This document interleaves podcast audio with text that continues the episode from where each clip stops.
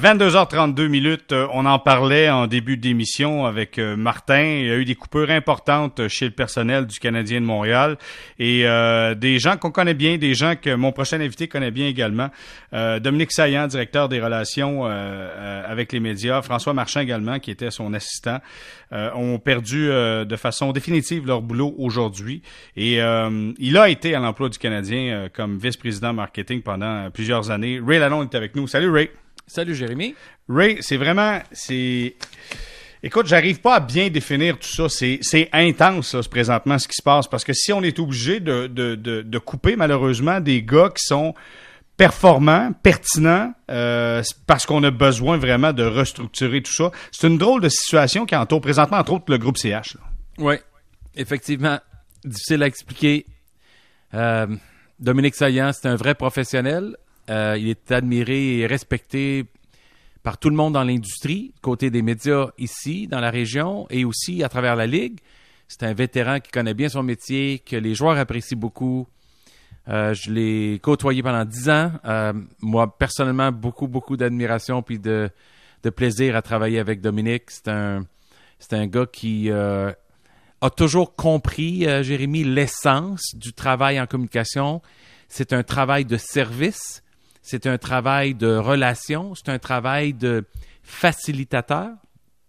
Et François Marchand, que je connais aussi, qui était plus jeune euh, à ce moment-là, mais qui a déjà dix ans d'expérience de plus, presque, c'est quelqu'un qui était en principe, euh, lui aussi dû pour euh, une promotion, pour une, une, certaine reconnaissance où il pourrait avoir plus de responsabilités. Tu sais, depuis des années, Dominique Saillant voyage avec le club à tous les matchs à l'extérieur pendant une saison complète quelques matchs ici pour François, Donald Beauchamp, quelques matchs lui aussi à l'époque. Mais euh, ce sont deux gars qui ont travaillé très, très fort. Ce qui arrive actuellement, plusieurs facteurs qui, qui, qui se croisent. Euh, une saison qui allait pas bien, une pandémie qui met un terme temporairement, euh, le 12 mars dernier. le temps fait sa place, fait son œuvre, ça use. Il n'y a pas de revenus. Il n'y a pas de revenus au niveau concert, euh, au niveau spectacle, tout est paralysé, mais pas juste ici. Euh, Jérémy, comme tu sais, partout, partout sur la planète, ça reprend doucement. Fait que, puis là, il y a des victimes. Puis c'est pas les deux seuls. Hein. Il y en a eu plusieurs autres aujourd'hui. Il y en a eu des gros dans les dernières semaines aussi, des gros noms. Puis je veux pas m'attarder à ça, mais c'est une euh, question de culture. C'est une question de philosophie d'entreprise. Pourquoi que ces décisions-là se prennent?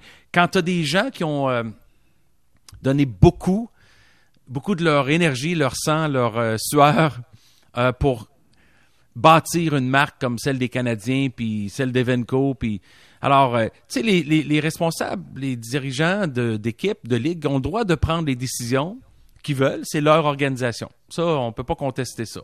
Mm-hmm. Mais c'est certain que ça, ça fait partie du risque quand tu travailles dans cette industrie-là. Tu peux avoir été impeccable dans ton travail, tu peux avoir accompli de belles choses, puis ça ne veut pas dire que tu as euh, le moindre niveau de protection. Ça, ça devient cinglant parfois. Mais mm. je pense que dans, quand la poussière va tomber, Jérémy, dans quelques jours, là, euh, je suis pas trop inquiet pour ces deux-là, entre autres, dans le sens que s'ils voulaient poursuivre ailleurs ou ici ou dans d'autres organisations, euh, ça serait pas difficile pour eux d'avoir euh, plusieurs recommandations et références très positives en leur faveur. OK, je, je, veux comprendre parce que là, évidemment, quand on entend euh, sais, restructuration administrative, coupure de budget, la première réaction qu'on a, c'est on pense pandémie, on pense perte de revenus. Donc, en raison des pertes de revenus, on doit limoger des employés parce qu'on ne peut pas être en mesure de payer tout le monde. Sauf que qu'est-ce que j'entends dans ce que tu me dis, c'est culture d'entreprise, restructuration. Fait que donc, cette histoire-là, puis là, on parle de deux personnes qu'on connaît, mais il y en a plein d'autres aujourd'hui qui ont perdu leur boulot. Tout à fait. Ce que tu me dis dans tout ça, c'est pas juste une histoire de pandémie, là. Non, parce que, tu sais, la preuve, euh, Jérémy, c'est qu'il y a plusieurs dizaines d'organisations sportives en Amérique du Nord au niveau professionnel, sur les 150 équipes à peu près, qui ont gardé tout leur personnel. Donc, forcément, pandémie n'égale pas coupure forcée, immédiate, mise à pied, licenciement, congédiement. Ça ne veut pas dire ça. Mais je te répète, la direction a le droit de prendre la décision qu'ils veulent. Alors, Il y a des gens dans l'organisation qui croient que peut-être c'était le temps de faire des changements. Peut-être c'était le temps de restructurer. Peut-être que certains individus coûtaient trop cher. Peut-être que c'était le temps d'utiliser la pandémie comme prétexte pour faire des changements qui, euh, ben, qui ça tombe bien, en, profitons-en. De toute façon, on jouera pas au hockey avant encore, euh, euh, ben, en tout cas à Montréal, pas avant minimum novembre-décembre. Mhm. Euh, et si c'est que de recommencer avec la Ligue, c'est sûr qu'un un gars comme Dominique Saillant, il fait partie des services essentiels. Lui, il aurait été là avec l'équipe, peu importe la ville qui sera déterminée. Mais il- c'est sûr qu'il aurait été là parce que même si c'est beaucoup moins vivant autour, là, dans, dans- des matchs à huis clos, il faut qu'il y ait une couverture de médias, il faut qu'il y ait de la, de la- de la télévision, il faut qu'il y ait de la disponibilité des joueurs. Tu sais, il, y a, il y a tout ça à coordonner quand même.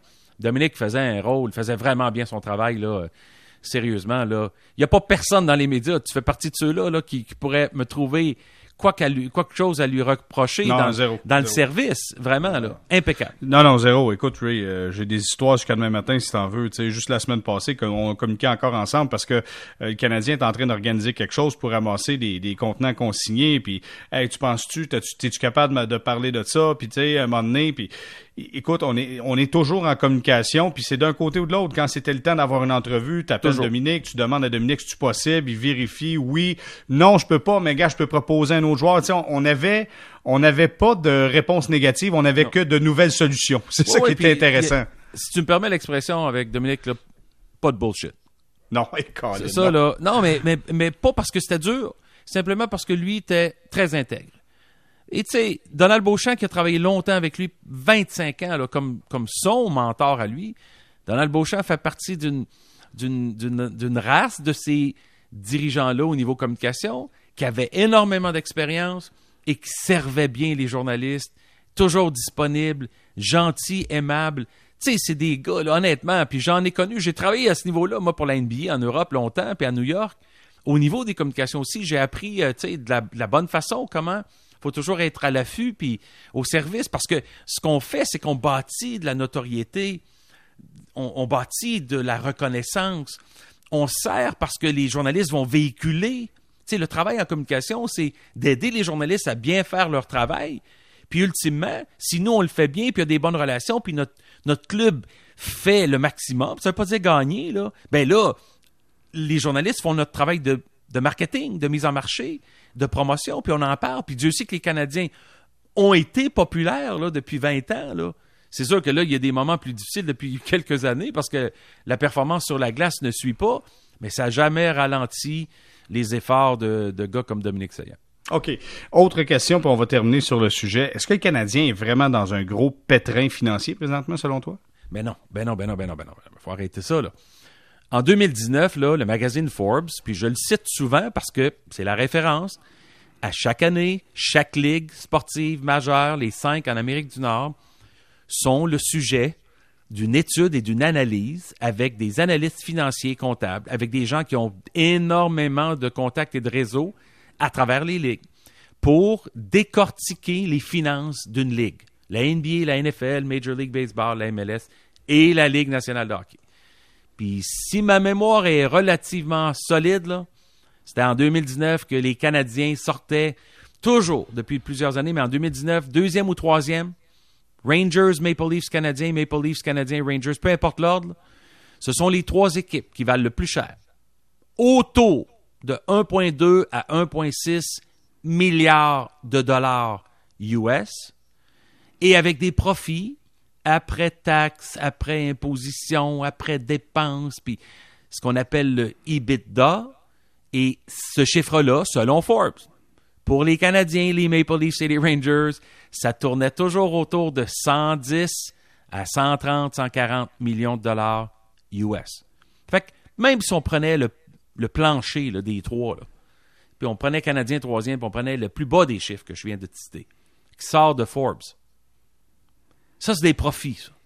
Ça, c'est, ça, c'est, après toute dépense payée. Ça, c'est après le plafond salarial des joueurs. C'est après toute la capitalisation du Centre Bell. C'est après toutes ces choses-là. Alors, les Canadiens vont très bien financièrement. Est-ce que les Canadiens pourraient faire mieux à différents endroits sur la glace? Oui. Mais financièrement, cette équipe-là fait partie des trois plus riches, les trois plus valorisés, les trois qui connaissent le plus de succès dans trois gros marchés.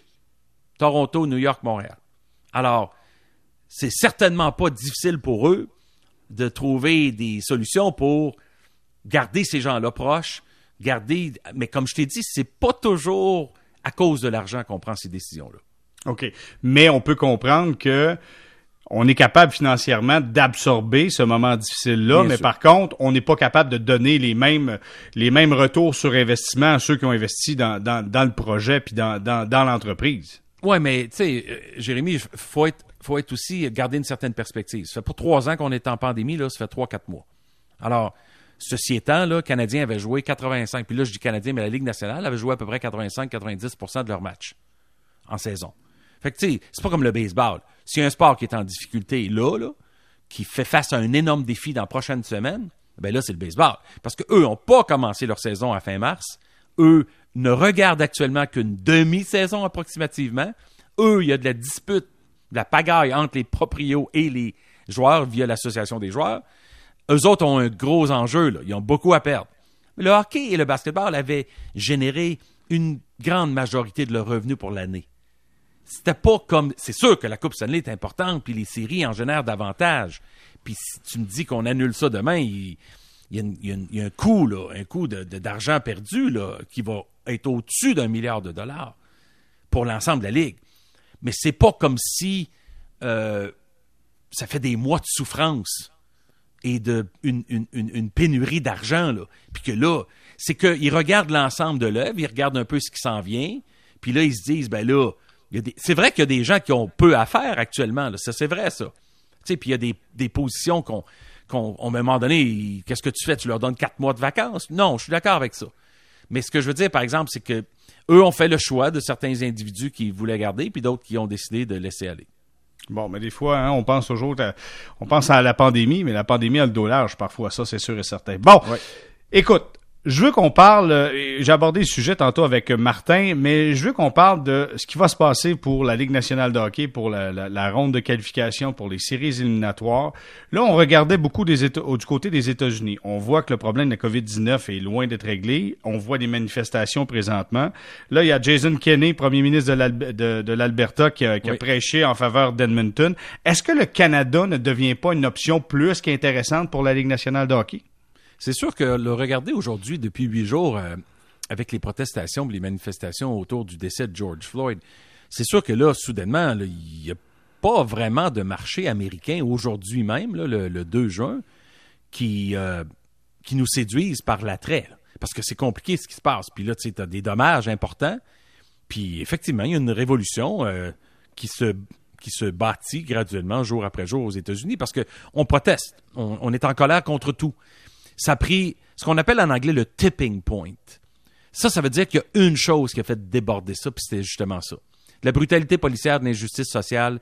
George Floyd aura eu un effet, je crois, très positif à long terme. Et mes condoléances à sa famille. Mais on va se rappeler du nom de George Floyd. On va se rappeler de ce que ça l'a occasionné. Ça a coûté la vie à cet homme-là, ce qui est une tragédie. Mais il y a une chose qui est claire, là.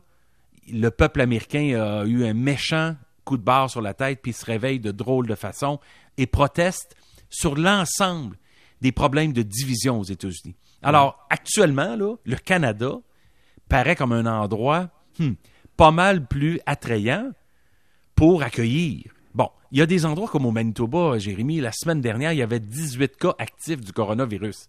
18 au Manitoba. Puis il y a une, vi- une ville qui s'appelle Winnipeg avec une équipe la Ligue nationale. Est-ce qu'ils ont assez de chambres d'hôtel à Winnipeg? Oui, mais c'est c'est pas Vegas, c'est pas Orlando? Mais tu pourrais mettre littéralement là 12 équipes à Winnipeg. Ça se ferait. C'est pas impossible. En tout cas, si tu veux éviter le coronavirus complètement, puis de toute façon, sachant que c'est à huis clos, puis ça prend des caméras à l'intérieur pour produire des matchs, ben, ils ont certainement les installations à Winnipeg. Fait que moi, si j'étais celui qui influencerait ce choix-là, puis je voulais vraiment protéger la santé des joueurs, j'irais à l'endroit où c'est vraiment quasi inexistant. Le, maire d'Edmonton, pardon, le maire d'Edmonton, oui, mais le premier ministre d'Alberta, ils ont fait une bonne job de mettre Edmonton en valeur parce que l'amphithéâtre est quasiment flambant neuf. C'est, une ville comme Winnipeg, qui est capable d'accueillir des équipes avec une, de la première classe. Et euh, ils font leur propre promotion parce que, euh, ultimement, ça va générer des dollars pour euh, la ville hôtesse, même si c'est pas des partisans qui dépensent de l'argent localement, il y a de l'argent qui va se dépenser, puis il y a des locations, puis il y a des frais, puis tout ça.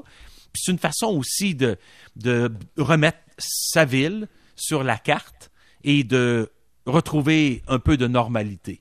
Mais je pense au fond de moi-même que ça demeure quand même une décision de Gary Bettman, de Bill Daly, de Donald Fear, et aussi d'une certaine influence de NBC Sports. Pas que c'est plus important que ça soit aux États-Unis, mais que certainement les États-Unis doivent faire partie de cette équation-là. Mais lorsqu'on parlait de ça il y a deux jours, euh, deux semaines, il n'y avait pas le, le, drame autour de George Floyd. Alors, ça, peut-être que c'est un nouveau facteur qui va influencer différemment le choix de Batman. Parce que, en quelque part, je regarde ça puis je me dis, ça demeure, euh, tu sais, c'est quasiment indécent d'arriver puis d'aller te trimballer ton cirque de la Ligue nationale de hockey dans une population qui est complètement divisée présentement. Puis, comme tu as parlé, c'est une révolution. Et, ça devient un peu indécent. Là. Ben, non seulement tu avais la pandémie, là, tu sais, puis qui gardait les gens en télétravail à la maison, mais là, tu as une, une crise euh, des droits civils, des droits humains aux États-Unis qui sort les gens, malgré la pandémie, qui les met dans la rue, qui les sortent du travail et qui euh, cause d'énormes dommages, des millions de dollars dans toutes les villes majeures. Et ça se poursuit. Alors, c'est certain que là, euh, la dernière chose en tête de tout le monde, c'est de parler de sport ou parler de divertissement ou parler de loisirs ou même parler de ce déconfinement. Parce que là, c'était ça la manchette pendant 3-4 mois. Là. 24-7, c'était le coronavirus.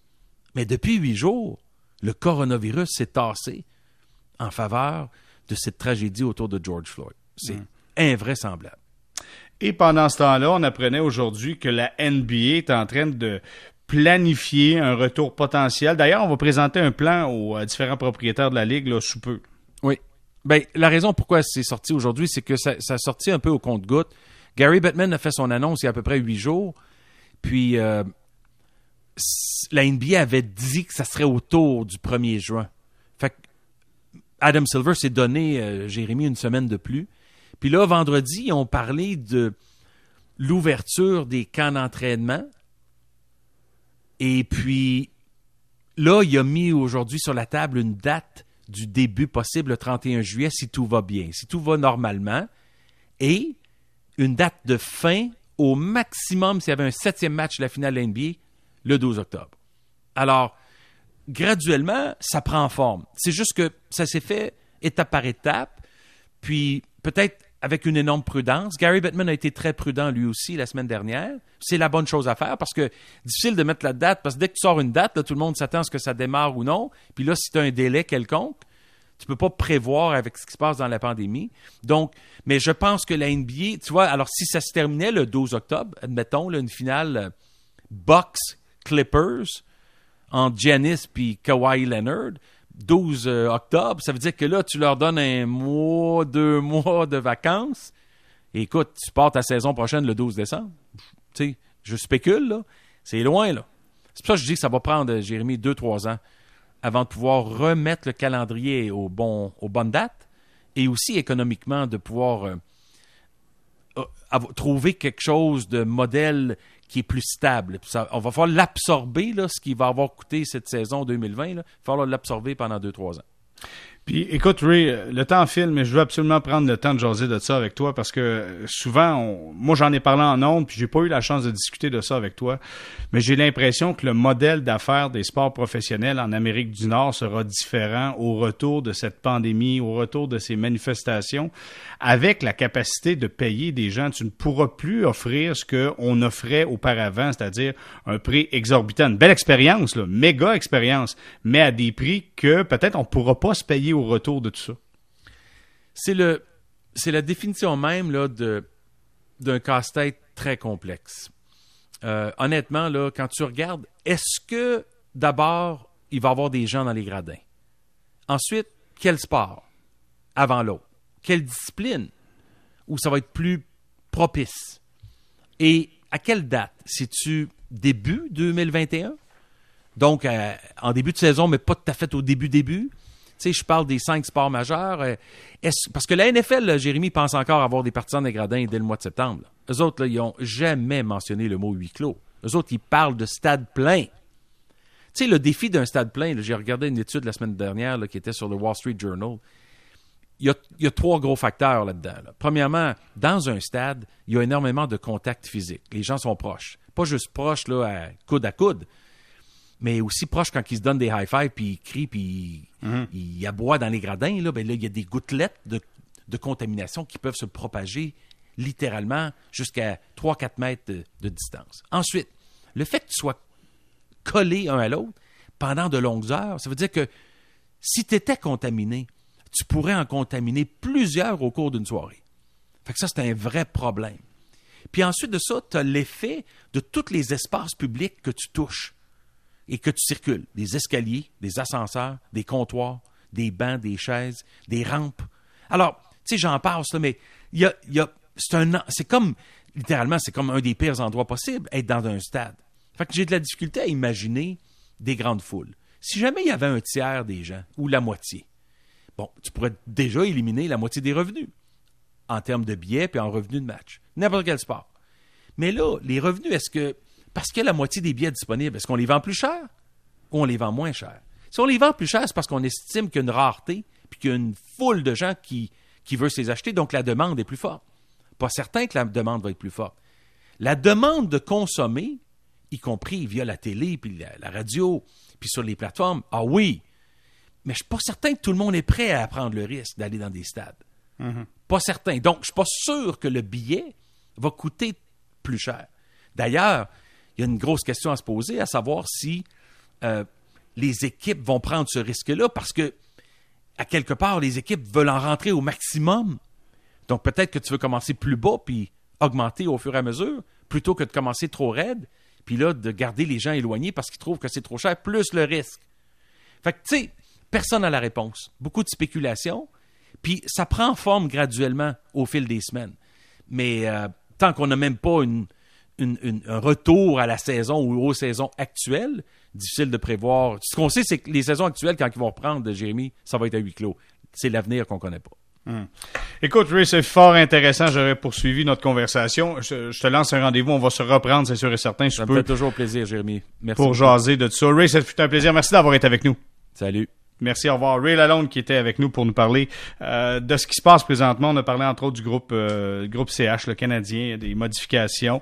Euh, disons que la situation économique n'est pas la pire. On, ce, ce, que Ray nous disait, c'est qu'il y, y, a eu des revenus parce qu'il y a une bonne portion de la saison qui était là du côté du Canadien, mais on a décidé de, de couper euh, du personnel, dont euh, des gens que, que, tout le monde connaît. Puis euh, on a Dominique Saillant, François Marchand, des les gens qui s'occupaient des relations médiatiques, des gens que tous ceux qui sont dans les médias, tous ceux vous connaissez là, dans les médias connaissent ces gens-là parce qu'on c'est avec eux qu'on faisait affaire. Puis quand je dis c'était c'était de bonnes personnes, c'est que eux devaient des fois avoir les sauts d'humeur. Tu sais, non, moi je veux lui, Dominique, voyons donc, qu'est-ce qui se passe, Dom? moi je veux lui. Ouais, mais lui il est pas disponible. Puis là, Dom, te retourne à ça. Oui, mais tu pourrais prendre lui. Puis là, ouais, mais c'est pas ça. tu sais, c'est ça. C'est ça le quotidien. Lorsque tu travailles avec les médias, c'est ça le quotidien des médias aussi dans l'entourage euh, d'une équipe professionnelle. Ça ressemble à ça. Et ce sont des, des gens que je salue encore une fois. Dominique Saillant, euh, François Marchand, euh, messieurs, je vous souhaite le meilleur pour la suite des choses. OK. Fait que donc, vous avez compris. Et Là, ce qu'on va faire, c'est qu'on va s'arrêter, on va aller s'informer, et là, vous devez m'aider. Clairement, j'ai besoin d'aide. À l'aide! S'il vous plaît, aidez-moi. Je vous explique. Écoute, turbulence par-dessus turbulence. D'un côté, c'est la COVID. De l'autre côté, ce sont des manifestations. Là, on apprend, il y a des coupeurs. Là, euh, on apprend une multitude de choses. Tu sais, ça n'arrête plus. C'est un tourbillon. C'est un tourbillon. Et à un moment donné, tu te dis, comment j'arrive à contrôler tout ça? Et je me pose la question, et je vous la pose ce soir. Comment faites-vous pour vous vider la tête et tenter de retrouver une certaine paix d'esprit? Euh, c'est-tu la marche? C'est-tu la course, du yoga, l'entraînement? Moi, aujourd'hui, je me suis entraîné avec ma fille de 15 ans qui m'a jeté à terre parce que c'est pas facile, je vous garantis. Ça, ça a du, du, cardio incroyable à cet âge-là. Donc, comment faites-vous, vous, pour être capable de retrouver une certaine quiétude d'esprit, une certaine paix d'esprit? 514-790-9850, c'est pour Montréal. 1-866-790-9850. Courte pause, des infos, retour, on prend vos appels. Restez là.